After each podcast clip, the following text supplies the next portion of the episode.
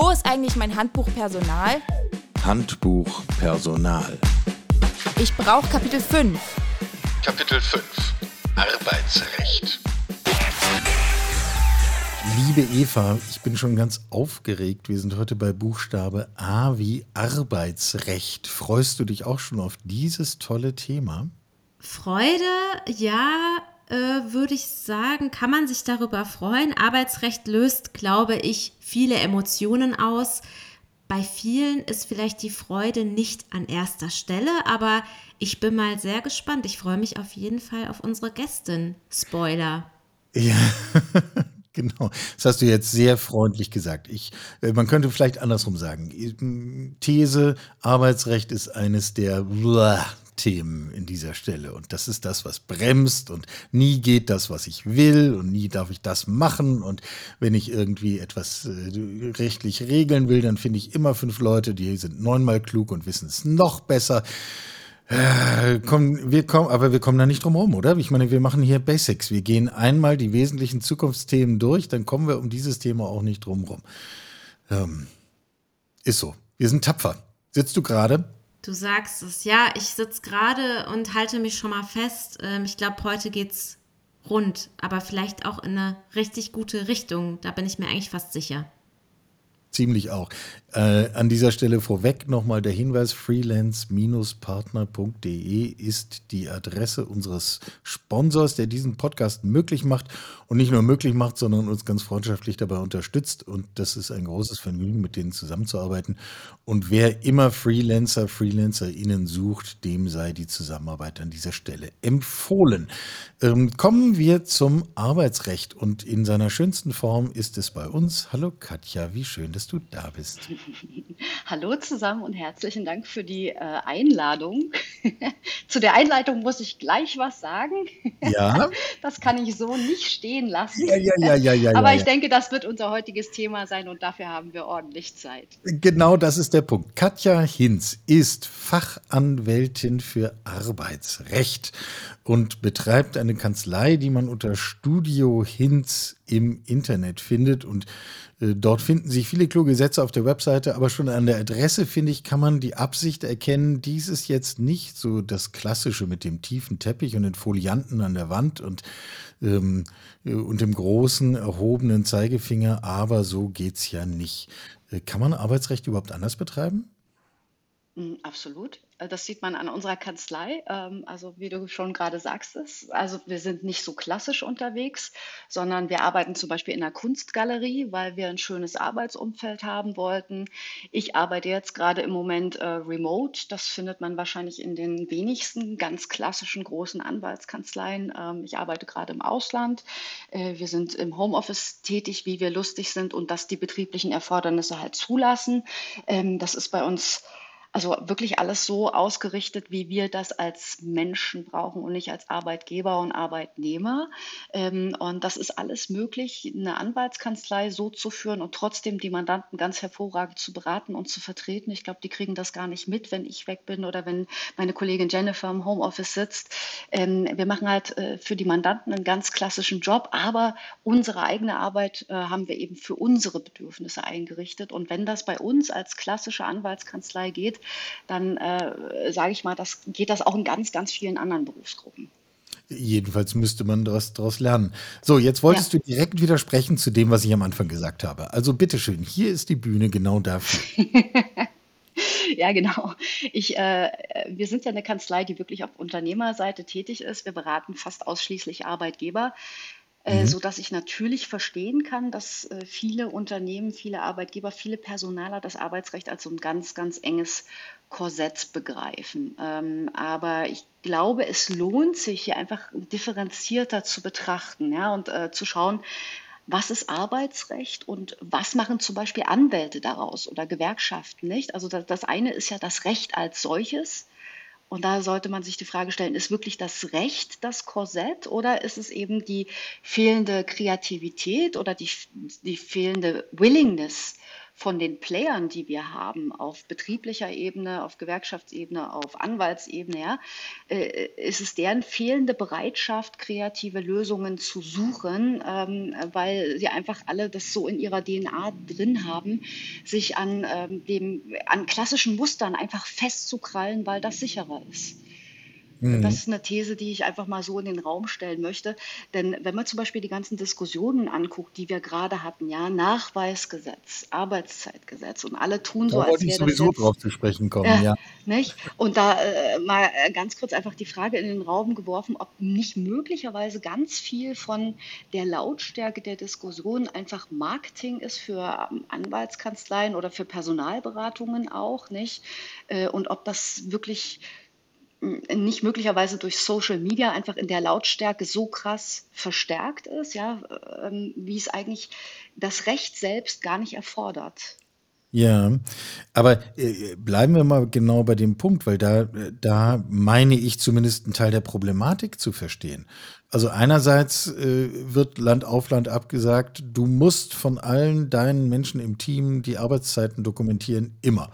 Und äh, auf der mhm. anderen Seite habe ich so das Gefühl, wenn wir über Zukunft von Arbeit nachdenken, also wenn es irgendetwas gibt, womit man in Zukunft Arbeit nicht mehr messen wird, dann ist es Zeit. Und irgendwo dazwischen ist ein Problem.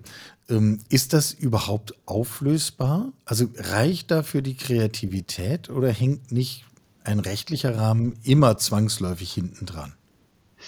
Hm, ja und nein. Also ich glaube, man muss, man muss ein bisschen differenzieren, in welchem Wirtschaftssektor man sich befindet, nicht? Die mhm. These, dass Arbeit oder Arbeitsleistung irgendwann nicht mehr in Zeit gemessen wird, ich glaube, das, das betrifft äh, so unsere Happy Bubble äh, von äh, Büroarbeit im, im weitesten Sinne. Ja? Also äh, alles, was, was intellektuelle Arbeit angeht. Aber wir dürfen nicht vergessen, dass wir auch ganz viele Wirtschaftssektoren haben, wo es wirklich um Zeit geht ganz, äh, ganz klassische Wirtschaftsbereiche, ja, sei es Logisch, Pflege, Krankenhaus, äh, Fließbandarbeit, ja. Lkw-Fahrer, nicht? Und äh, die, die zwei würde ich immer gerne auseinanderhalten wollen bei der Diskussion, weil die Diskussion sonst so ein bisschen verwässert ist und nicht auf den Punkt.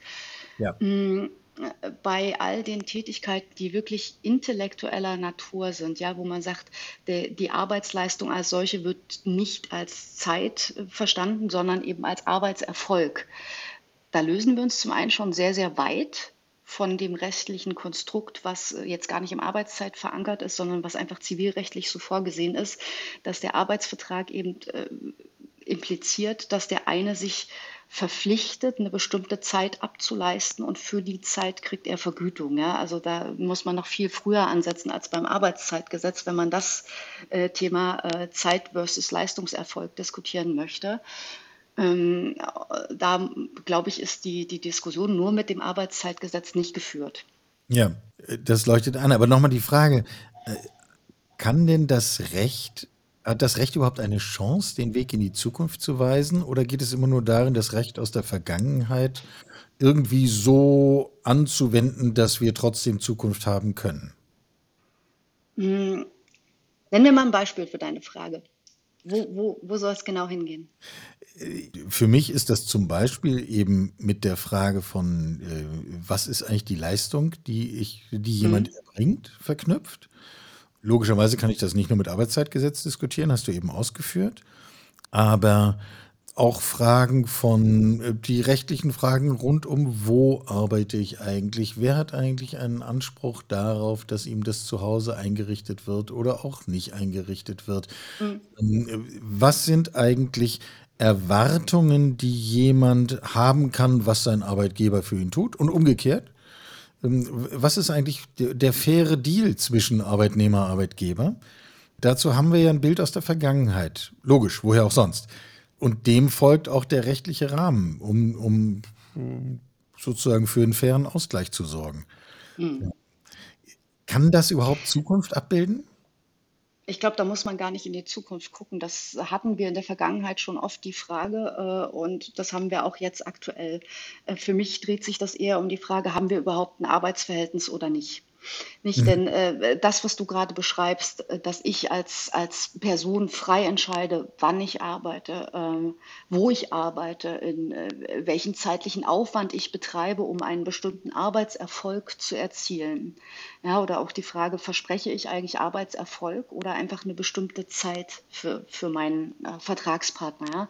Das sind alles die Fragen, ähm, die wir uns stellen zur Abgrenzung von einem Arbeitnehmer, also einem Arbeitsverhältnis, hin zu einem freien Dienstverhältnis oder einem Werkvertrag. Ja. ja und das ist, das ist eigentlich nichts Neues, diese Frage. Die, die gibt es seit Jahren. Also es gibt Branchen, da ist das die absolute Gretchenfrage, ja, wenn wir zum Beispiel den Rundfunkbereich angucken, mhm. ähm, das ist überhaupt nichts Neues. Die Frage ist halt einfach, ähm, was, was versprechen Arbeitnehmer slash äh, Dienstnehmer? Ja, also verspreche ich meinem Vertragspartner eine bestimmte Zeit zur Verfügung zu stehen oder verspreche ich ganz konkrete Leistungserfolge? Und ich glaube, äh, da kann man ganz präzise ansetzen mit einer ganz präzisen äh, Vertragsgestaltung und einer ganz kontrollierten, überwachten Vertragsdurchführung dafür sorgen, dass man eben gar kein Arbeitsverhältnis erstmal kreiert, sondern dass man ein freies Dienstverhältnis hat. Äh, in der Praxis ist das ganz dünnes Eis, nicht? weil durch die Vertragsdurchführung man oft von einem Bereich des freien Arbeitsverhältnisses, äh, freien, Entschuldigung, freien Dienstverhältnisses ganz leicht durch einfach tägliche Zusammenarbeit in den Bereichen des Arbeitsverhältnisses rutscht. Ja, aber also rechtlich ist das alles möglich. Man muss halt nur einfach, man muss da einfach nur gründlich sein, ganz gründlich und Risiken abwägen. Ja, und die Kreativität wieder dazu bringen, vor der du am Anfang schon sprachst, nicht? Ja, mhm. genau, absolut, absolut, nicht? Also ähm, das ist immer so die, die Frage, wer A sagt, muss dann halt auch B sagen, nicht? Und das ist eben so, wenn ich meine Leistung, die ich erbringe als Arbeitnehmer, nicht in Zeit bemessen haben möchte, ja, oder der Arbeitgeber Mhm. möchte das auch nicht, sondern er möchte einen ganz konkreten Erfolg. Und es ist einem völlig Mumpe, salopp gesagt, wie lange der, der Beschäftigte dafür braucht ah, dann äh, bin ich, habe ich die Möglichkeit und die Freiheit zu sagen, wir machen da gar kein Arbeitsverhältnis draus, sondern das wird ein freies Dienstverhältnis, nicht? Aber das erfordert eben eine, eine absolute Gründlichkeit in der Vertragsgestaltung und eben in der Durchführung, die viele nicht an den Tag legen wollen, wo, wovor sich viele scheuen. Aber würdest du nicht auch sagen, hm? sorry, ich denke jetzt gerade, ist das nicht auch irgendwie eine Verlagerung der, ähm, also es ist ja so, als Arbeitgeber, wenn ich so einen Vertrag mache, dann gehe mhm. ich ja auch Rechten und Pflichten ein. Mhm. Und ähm, natürlich machen das beide Seiten, aber ich sag mal so, rein vom Sozialversicherungs- ähm, oder von den Sozialversicherungsgesetzen etc. pp. gehe ich mhm. damit natürlich auch eine klare Verpflichtung ein, auch was Abgaben angeht als Arbeitgeber. Ja. Würde ich mich dadurch nicht darum drücken vielleicht auch. Also ich, weißt du, ich denke, es ist ja nicht mhm. alles so mhm. schlecht, was existiert. Ja. Auch, ja, ne? ja, ich bin ja auch Arbeitgeberin, deshalb denke ich halt auch, es ist nicht alles so schlecht, weil würde ich es da nicht mhm. abdrücken, das mhm. Risiko? Mhm, ja, also wenn du, wenn du sagst als Arbeitgeber, ich würde mich davor drücken, Sozialversicherungsbeiträge zum Beispiel zu zahlen, ja, oder ein bestimmtes Arbeitsschutzniveau zu gewähren. Mm, äh, da, da, bin ich immer ganz vorsichtig, nicht, weil der Arbeitgeber sich erstmal gar nicht drücken kann. Ja, also wenn er gesetzlich verpflichtet ist, dann ist er gesetzlich verpflichtet. Ende ja. der Diskussion. Bei jeder Betriebsprüfung hat man schlaflose Nächte, wenn man versucht, sich vor irgendwas zu drücken. In der Regel fällt das immer auf, ja, weil doch keiner schlauer ist als die Prüfer, die sowas prüfen, die das tagtäglich machen. Also da ist Vorsicht geboten, nicht?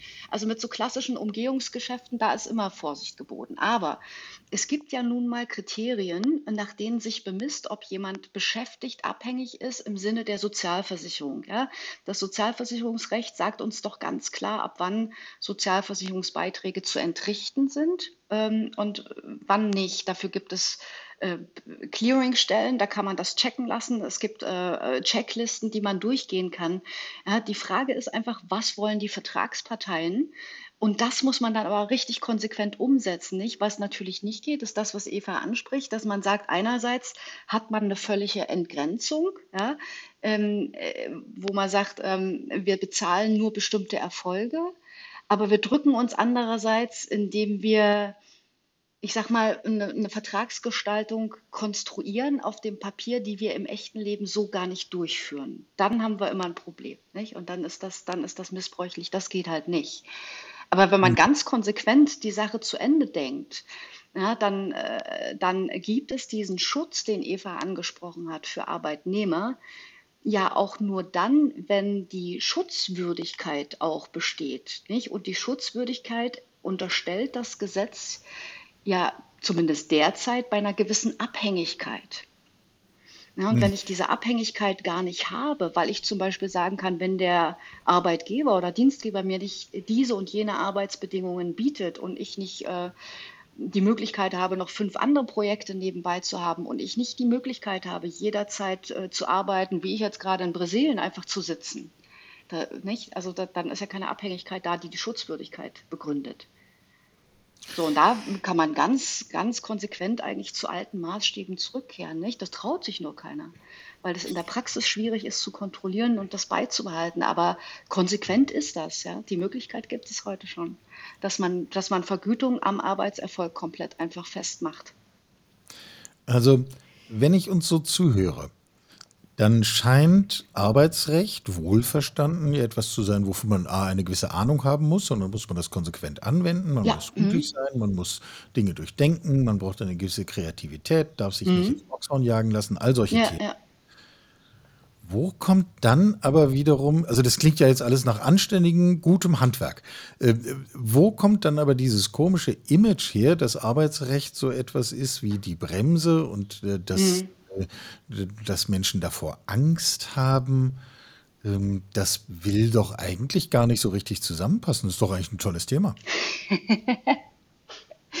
Naja, ähm, wenn man, wenn man so die anwaltliche Praxis anguckt und also zumindest wenn ich meine Kanzlei angucke und wir sehen, wie oft wir vor Gericht sind, äh, äh, dann ist das natürlich schon begründet, dass das Arbeitsrecht ein relativ schlechtes Image hat, nicht? Das eine ist doch, wie, äh, wie in der Theorie alles möglich wäre. Äh, die Kehrseite der Medaille ist aber, dass alles gerichtlich überprüfbar ist, ja? Und das muss jetzt noch gar nicht heißen, dass irgendwas falsch gelaufen ist, untechnisch gesprochen, ja? Ähm, selbst wenn ich als Arbeitgeber ja alles richtig mache, alles State of the Art ist, alles ist wunderschön eingerichtet, nicht nur äh, was Vertragswerk angeht, sondern auch Vertragsdurchführung, ja, alles tippitoppi, habe ich trotzdem immer das Damoklesschwert über mir als Arbeitgeber, dass ich verklagt werde ja, und äh, dass Sachen gerichtlich zur Überprüfung gestellt werden. Das habe ich immer. Ja. Und, und äh, das, ist, das ist natürlich ein Riesenrisiko. Das ist witzig, dass du das sagst, so als Arbeitgeber aus der Arbeitgebersicht. Weil natürlich, wenn ich Mhm. als Arbeitgeber mit den Kolleginnen spreche, dann sagen die natürlich, naja, äh, ich gucke mir jetzt erstmal ganz genau an, was ich da unterschreibe, weil am Ende bin ich ja der GA. Punkt, Punkt. Und ich muss ja dann Ja. zum Rechtsanwalt gehen und mir rechtlichen Beistand holen, weil du, lieber Arbeitgeber, hast natürlich alle geldlichen und rechtlichen Mittel sowieso schon. Du hast mir doch hier bestimmt was reingeschrieben, was nachteilig für mich ist am Ende. Also weißt du, ich deshalb, ich muss Ja. innerlich gerade schmunzeln, weil ich so denke, Ja, naja, ja, die Perspektive als Personalerin ist natürlich eine andere. Ja, Nämlich aber, die, dass aber ich auch damit da, konfrontiert bin. Ja. Ja, aber auch da, ganz ehrlich, also da habe ich überhaupt gar kein Verständnis für, äh, gerade in den heutigen Zeiten. Für sowas gibt es Rechtsschutzversicherungen. Ja, äh, da zahlt der Mitarbeiter, äh, wenn er einen, einen blöden Vertrag geschlossen hat, vielleicht 200, zwei- 250 Euro Selbstbeteiligung. Ja, da kann man sich versichern und äh, mit der Rechtsschutzversicherung kann man, kann man wirklich zu Top-Anwälten gehen. Also ich könnte hier in Berlin sofort fünf, sechs Arbeitnehmerkollegen nennen, wo man sagen kann, da ist man in den allerbesten Händen. Ja, so, das, das kostet den, den Arbeitnehmer halt erstmal gar nichts. Außer eben die kleine Na ja, gut. ja. Dann hat man, dann hat man, Genau. dann hat man Ja. wirklich gute Erfolgsaussichten äh, vor Gericht als Arbeitnehmer, wenn irgendwas in dem Vertrag oll sein sollte. Als Arbeitgeber wiederum hat man in den seltensten Fällen eine, eine Rechtsschutzversicherung, die Arbeitrecht, Arbeitsrecht mit abdeckt. Wenn man die hat, dann ist das nach ein, zwei Gerichtsverfahren, wird das gekündigt seitens der Versicherung, ja. Und man hat als Arbeitgeber immer schlechtere Karten vor Gericht. Und das ist so, also dieses, dieses Ungleichgewicht, was da immer empfunden wird, äh, zwischen Arbeitgeber und Arbeitnehmer ist zumindest in, ab dem Moment, wo es darum geht, Sachen rechtlich wirklich durchzusetzen vor einem Gericht, gibt es das eigentlich nicht. Ja, da, da muss man gucken, ob, um welches Thema es geht, äh, wer trägt die Darlegungs- und Beweislast, wer muss welche Sachen beibringen an Sachvortrag vor Gericht. Äh, das ist viel zu vereinfacht, immer zu sagen, dass der Arbeitgeber Mhm. derjenige ist, der am längeren Hebel sitzt und der arme Arbeitnehmer ist schutzlos ausgeliefert. Das muss man wirklich ganz themenbezogen betrachten. Ansonsten ist diese Diskussion zu oberflächlich und, und geht am Thema vorbei. Nicht? Und dann muss man, dann muss man auch überlegen, vielleicht einen wichtigen Aspekt noch, nicht? Ähm, in der heutigen Zeit ist es, glaube ich, als Arbeitgeber, also so, so geht es mir zumindest bei meinen Mandanten, ähm, der Super-GAU, Mitarbeiter äh, untechnisch gesprochen schlecht zu behandeln und das wird publik. Nicht? Also jeder Arbeitgeber hat eigentlich immer ein Interesse daran, äh, eine faire Lösung für alles zu finden. Also zumindest ist das bei meinen Mandanten so. Wir haben zwar irgendwann mal die Parole ausgerufen, wir arbeiten nicht für Arschlöcher als Kanzlei, ja, aber trotzdem gehe ich, äh, vielleicht ist das naiv, aber ich gehe davon aus, dass Arbeitgeber eigentlich äh, immer erst bestrebt sind, eine ganz faire Lösung zu finden, die für beide Parteien gut ist. Das ist meine Erfahrung und so beraten wir auch als Anwälte. Ja, und, und deswegen finde ich diese Diskussionen mit längerem, kürzeren Hebel, die finde ich schwierig. Die ist zu pauschal. Ja, äh, äh, vielleicht ist sie andererseits aber auch ganz typisch, weil äh, wir reden über Arbeitsrecht und äh, zack, zack, sind wir schon wieder vor Gericht gedanklich. Ja, Ja, ja. ist so. Und ähm, von dem, Ist was so. du am Anfang geschildert hast, wie, wie so dein Bild eines auch wirklich zukunftsgewandten Arbeitsrechts wäre, Ja, geht es ja gar nicht darum, wer hat die bessere Munition vor Gericht, sondern es würde ja eigentlich darum gehen zu sagen, wie ist eigentlich hier unser Werkzeugkasten, dass ja, wir äh, den, den anständigen, fairen Deal zwischen allen Beteiligten im Unternehmen einfach so hm, gestalten, dass es auch für alle fein ist und dass es auch ja. transparent ist und dass es auch nach gesellschaftlichen Maßstäben fair ist. Hm. Das ist aber was anderes, als sich schon gleich wieder vom Richter zu sehen. Ja, wobei man auch da sagen muss, nicht, das klingt natürlich immer so dramatisch, vor Gericht zu sein. Äh, vor Gericht zu sein heißt, heißt nicht per se, dass man streitet, sondern ähm, ich weiß nicht, ob ihr mal vor Gericht wart. Im arbeitsgerichtlichen Prozess fängt ja immer alles mit einer sogenannten Güteverhandlung an. Und Ja. wenn man sich die Statistiken anschaut, nicht, dann ist einfach die Erfolgsquote von Güteverhandlungen äh, oder die einvernehmliche Beendigung von Gerichtsverfahren ist wahnsinnig hoch. Das heißt, nur weil einer vor Gericht sagt, äh, das will ich gerne überprüft wissen, diese oder jene Maßnahme, heißt das noch lange nicht, dass man einen handfesten Rechtsstreit führen muss, sondern das heißt einfach nur, dass man vielleicht mit der Moderation des Gerichtes äh, oder der Moderation von Anwälten einfach eine Lösung findet, die dann für beide Parteien einfach hinnehmbar ist und fair ist. Ja. Also da ist Mhm. die, die Quote, glaube ich, im arbeitsgerichtlichen Verfahren sehr viel höher als in allen anderen ähm, äh, Gerichtsbereichen, Rechtsbereichen. Weißt du, was ich auch gerade noch mal so dachte? Weil es ist ja auch so, wie, wie ist dann so die Darstellung ähm, äh, ne, von, von Arbeitsrecht, ähm, so auch in der öffentlichen Wahrnehmung und wodurch wurde die vielleicht Mhm. auch geprägt, ähm, auch in der Vergangenheit. Und dann hat man natürlich solche, ähm, Mhm. ja, äh, wie soll ich sagen, solche medial, ähm, medialen Säue, die da durchs Dorf getrieben wurden, Ja, die ja. natürlich auch irgendwie besondere Aufmerksamkeit hatten, also wie mit dem Pfandbon etc. Und natürlich geht es da ein bisschen immer darum, David gegen Goliath. Das ist natürlich auch das, worauf Medien dann Mhm. aufspringen und was natürlich dann auch irgendwie ja, zu einer Wahrnehmung in der Öffentlichkeit führt. Und Mhm. ähm, also ich bin auch in meiner beruflichen Praxis, bin ich ja auch mit diesen Fällen groß geworden. Das muss ich auch ehrlich sagen. Mhm. Und ich habe auch eben solche Entlassungswellen mitbekommen und aktuell ist es Mhm. ja auch so. Also eigentlich kannst du Ja. gerade ja gar nicht das Internet aufmachen, gerade hier in Berlin, ohne irgendwie die nächste Meldung zu lesen. Jetzt hat der wieder 100, 200 Mhm. Leute entlassen. Ja, ja. Ne, also das sind natürlich diese Sachen, wo jeder hinguckt und wenn dann mal was Cooles arbeitsrechtliches passiert, Mhm. wird vielleicht da gar nicht so drüber berichtet, wenn sich mal einer richtig Mühe gegeben hat, ähm, Ja, ja, klar. cool Also, weil also, ist, ist, ist ja klar, nicht? Also die, die mediale Welt lebt von Übertreibungen, ja, alles andere ist langweilig. Aber ein echter Erfolg lebt von Vorbereitung. Und Vorbereitung ist einfach Streberarbeit. Das, das findet halt am Schreibtisch statt. Da wird viel gelesen, viel überlegt, viel nachgedacht, viel geprüft. Ja? Also Erfolg basiert immer irgendwie auf Streberarbeit. Das ist nicht cool, darüber zu schreiben. Ganz klar. Nicht? Und gerade wenn man jetzt die äh, Entlassungswellen anguckt, in, in Berlin insbesondere, ne? also weil ich kann jetzt auch nur über Berlin berichten, weil wir hier halt am meisten tätig sind und äh, gerade im Moment einfach auch für Mandanten viele Massenentlassungen begleitet haben. Nicht? Auch da ist ja die Frage, wie nutze ich das Recht aus? Welche Möglichkeiten habe ich, zum Beispiel Exit-Pakete zu verhandeln? Ja, und äh, ich, äh, es ist nun einfach eine bittere Pille, die zu schlucken ist, wenn ein Arbeitgeber kurz vor der Insolvenz ist, dass eben Personal abgebaut werden muss, ja, oder aber eben äh, reorganisiert. So ist halt nun mal die Welt, wenn kein Geld mehr da ist, ist kein Geld mehr da. Punkt aus Ende, nicht? Aber die Frage ist, wie kriege ich das hin? Wie kann ich die bestehenden Möglichkeiten, die ich habe bei der Auflösung des Arbeitsverhältnisses, wie kann ich die kreativ umsetzen, sodass ich eine faire Lösung finde, wo äh, Arbeitnehmer einfach ihre Bedürfnisse in Aufhebungsverträgen oder Abwicklungsverträgen äh, wiedergespiegelt sehen. Ja, und da, da gibt es ja Möglichkeiten. Das ist ja nicht gesagt, dass man einen Aufhebungsvertrag immer nur so ganz stumpf und stupide mit einer Hausformel von einem halben Monatsgehalt äh, Abfindung pro Jahr der Betriebszugehörigkeit ausgestaltet. Nicht? Da, da hat man so viel Spielraum, äh, da gibt es Möglichkeiten.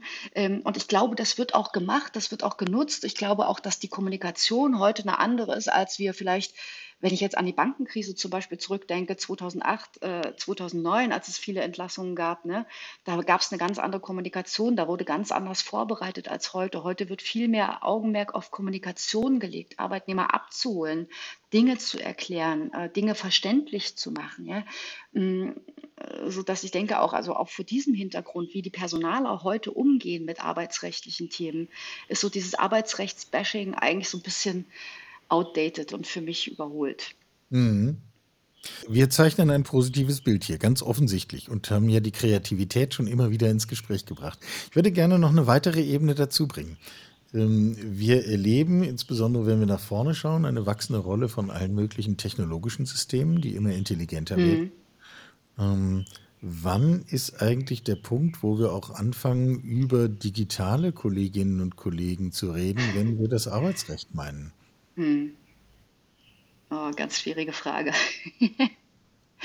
schwierige Frage. Also ich habe äh, ich hab äh, ich habe vorhin ein bisschen geschmunzelt, als Eva Chat äh, TTP äh, in, in den Ring geworfen hat. Ich habe den auch schon ein paar Mal angeworfen, den kleinen Meister. Und ich habe wirklich immer köstlich gelacht über die Antworten, die ich da bekommen habe. Und da hatte ich immer das Gefühl, okay, wir sind noch ganz weit entfernt davon, dass das irgendwie sinnvoll und hilfreich ist. Allerdings waren natürlich meine Fragen immer sehr, sehr spezifisch ähm, und äh, also knallharte Fachfragen einfach. Ja, das, äh, äh das da kann besser. ich mir ehrlich ja, kann ich mir ehrlich gesagt noch nicht vorstellen, dass wir schon so weit sind, dass wir, dass wir echte Kollegen haben.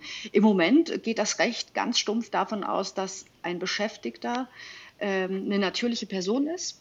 Mhm. Ja, ein Vertragspartner ist eine natürliche Person und ähm, ich sehe das rechtlich nicht, dass das irgendwie in nächster Zeit geändert wird, dass irgendeine dieser Regierungsparteien oder Oppositionsparteien auf die Idee kommen würde, in näherer Zeit mal zu sagen, wir ändern das Recht dahingehend, dass nicht nur eine natürliche Person Arbeitnehmer sein kann. Also da fehlt mir wirklich Fantasie, mir das vorzustellen.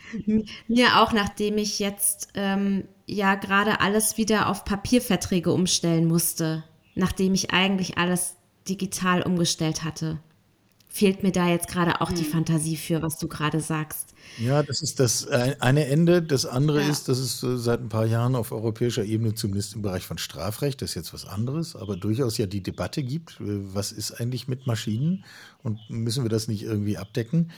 Ähm, und es ist ja, äh, immer auch die Frage unserer Erwartungen, nicht? Du hast eben mhm. zu Recht gesagt, im Moment tun wir uns schwer mit der Vorstellung, dass das, was wir bei ChatGPT sehen, wirklich abgesehen von einigen eng umrissenen äh, Einsatzfeldern wirklich äh, eine selbstbewusste, eigenständige Mitarbeiterkraft wird.